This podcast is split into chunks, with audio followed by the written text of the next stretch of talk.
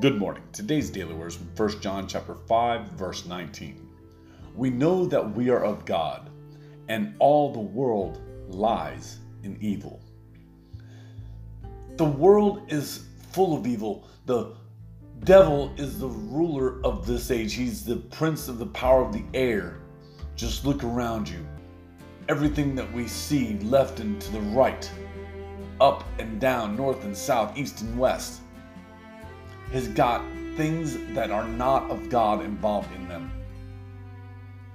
Be sure today not to be consumed by the things of the world because they are things of evil, things of lies, things of Satan.